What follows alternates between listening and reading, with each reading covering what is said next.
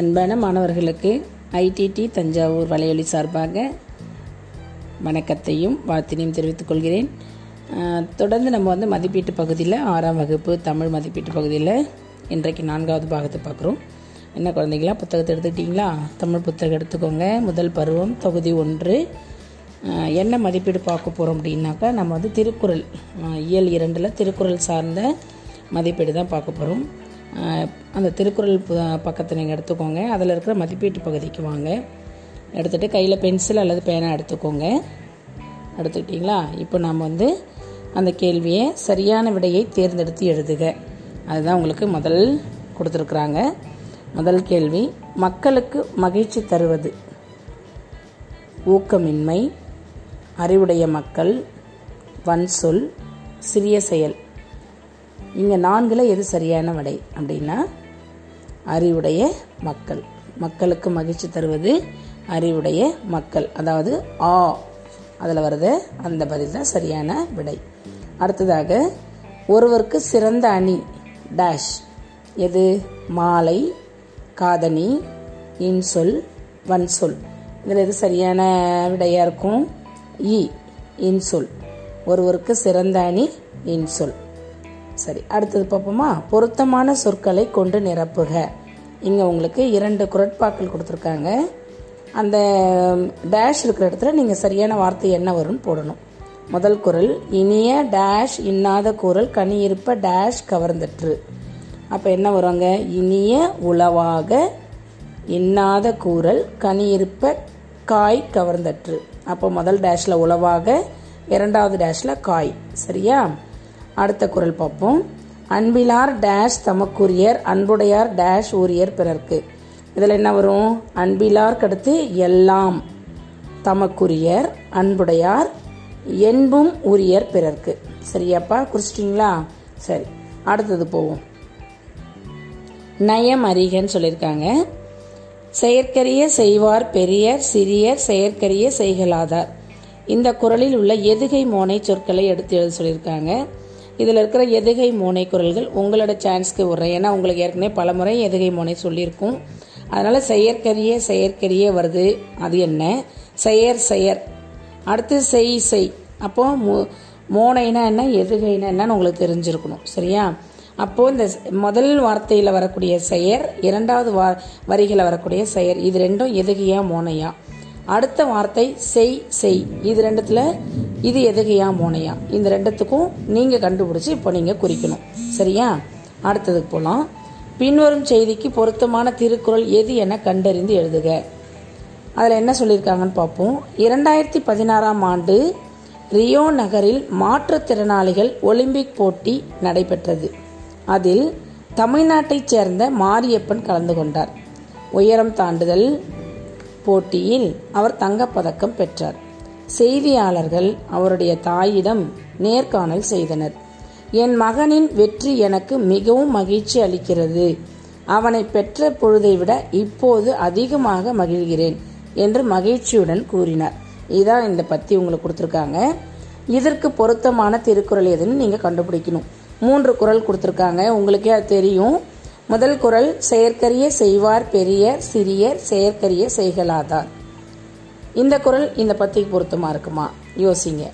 அடுத்தது, ஈன்ற பொழுதின் பெரிதுவக்கும் தன் மகனை சான்றோன் என கேட்ட தாய். இந்த குறள் இந்த பத்திக்கு பொருத்தமா இருக்குமா யோசிங்க. அடுத்தது, இனிய உளவாக இன்னாத குறள் கனி இருப்ப காய் கவர்ந்தற்று. இந்த குறள் இந்த பத்திக்கு பொருத்தமா இருக்குமா? அப்போ இந்த மூன்று குறட்பாக்களில் இந்த பத்தியோடு தொடர்புடைய குறள் எதுன்னு நீங்கள் கண்டுபிடிக்கணும். கண்டுபிடிச்சிட்டிங்களா? கண்டுபிடிச்சிட்டிங்கன்னா சந்தோஷம்.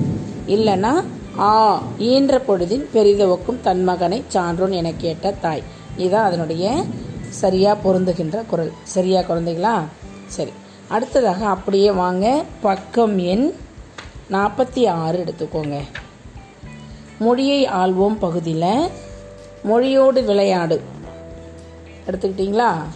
பக்கம் எண் நாற்பத்தி ஆறு. சொற்களை பிரித்து இரண்டு தொடர்களாக எழுதுக அப்படின்ருக்கு. எடுத்துக்காட்டு அங்கே கொடுத்துருக்காங்க. பல நாள்களாக மழை பெய்யாததால் பயிர்கள் வாடின. இது ஒரே ஒரு தொடராக நான் இருக்குது. இதை நம்ம இரண்டு தொடர்களாக பிரித்து எழுதணும். பல நாள்களாக மழை பெய்யவில்லை. ஒரு தொடர், இரண்டாவது தொடர் பயிர்கள் வாடின. சரியா? அப்போ இதே போல் கீழே இருக்கிற ரெண்டு ரெண்டு தொடர்களையும் நாம் பிரிக்கணும். ஒரே ஒரு தொடராக நம்ம கொடுத்துருக்காங்க, அது இரண்டு தொடர்களாக நீங்கள் பிரிக்கணும். கபிலன் வேலை செய்ததால் களைப்பாக இருக்கிறான். இது எப்படி பிரிக்கலாம்? ரெண்டு தொடரா? கபிலன் வேலை செய்தான் ஒரு தொடர், அடுத்த தொடர் களைப்பாக இருக்கிறான். இங்கே ஒரு முற்றுப்புள்ளி வச்சுட்டு களைப்பாக இருக்கிறான். இப்போ வந்துருச்சா? ரெண்டு இரண்டு தொடர்கள் ஆக்கிட்டோமா? அடுத்ததாக இருக்கிறது பாருங்கள். இலக்கியா இனிமையாக பாடியதால் பரிசு பெற்றாள்.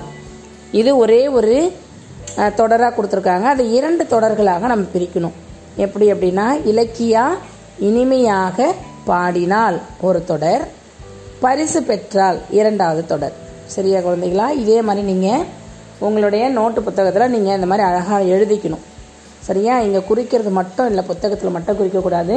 உங்களுடைய புத்த நோட்டு புத்தகத்தில் எழுதி நீங்கள் படிக்கணும். இன்றைக்கி என்ன நம்ம சொல்லிக் கொடுக்குறோமோ அந்த மதிப்பீட்டு பகுதியை வீட்டுக்கு போய் நீங்கள் படிக்கணும். அதுதான் உங்களுக்கு வீட்டு பாடம்.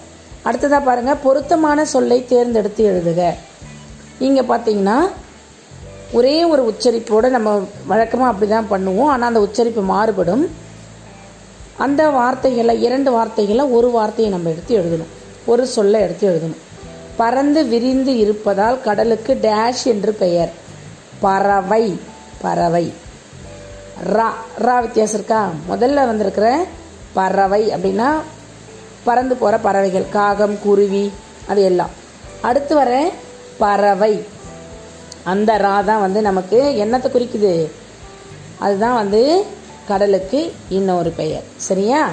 அப்போது முதல்ல வர சொல் வந்து பறக்கின்ற ஒரு இனத்தை குறிக்குது, பறவை இனத்தை.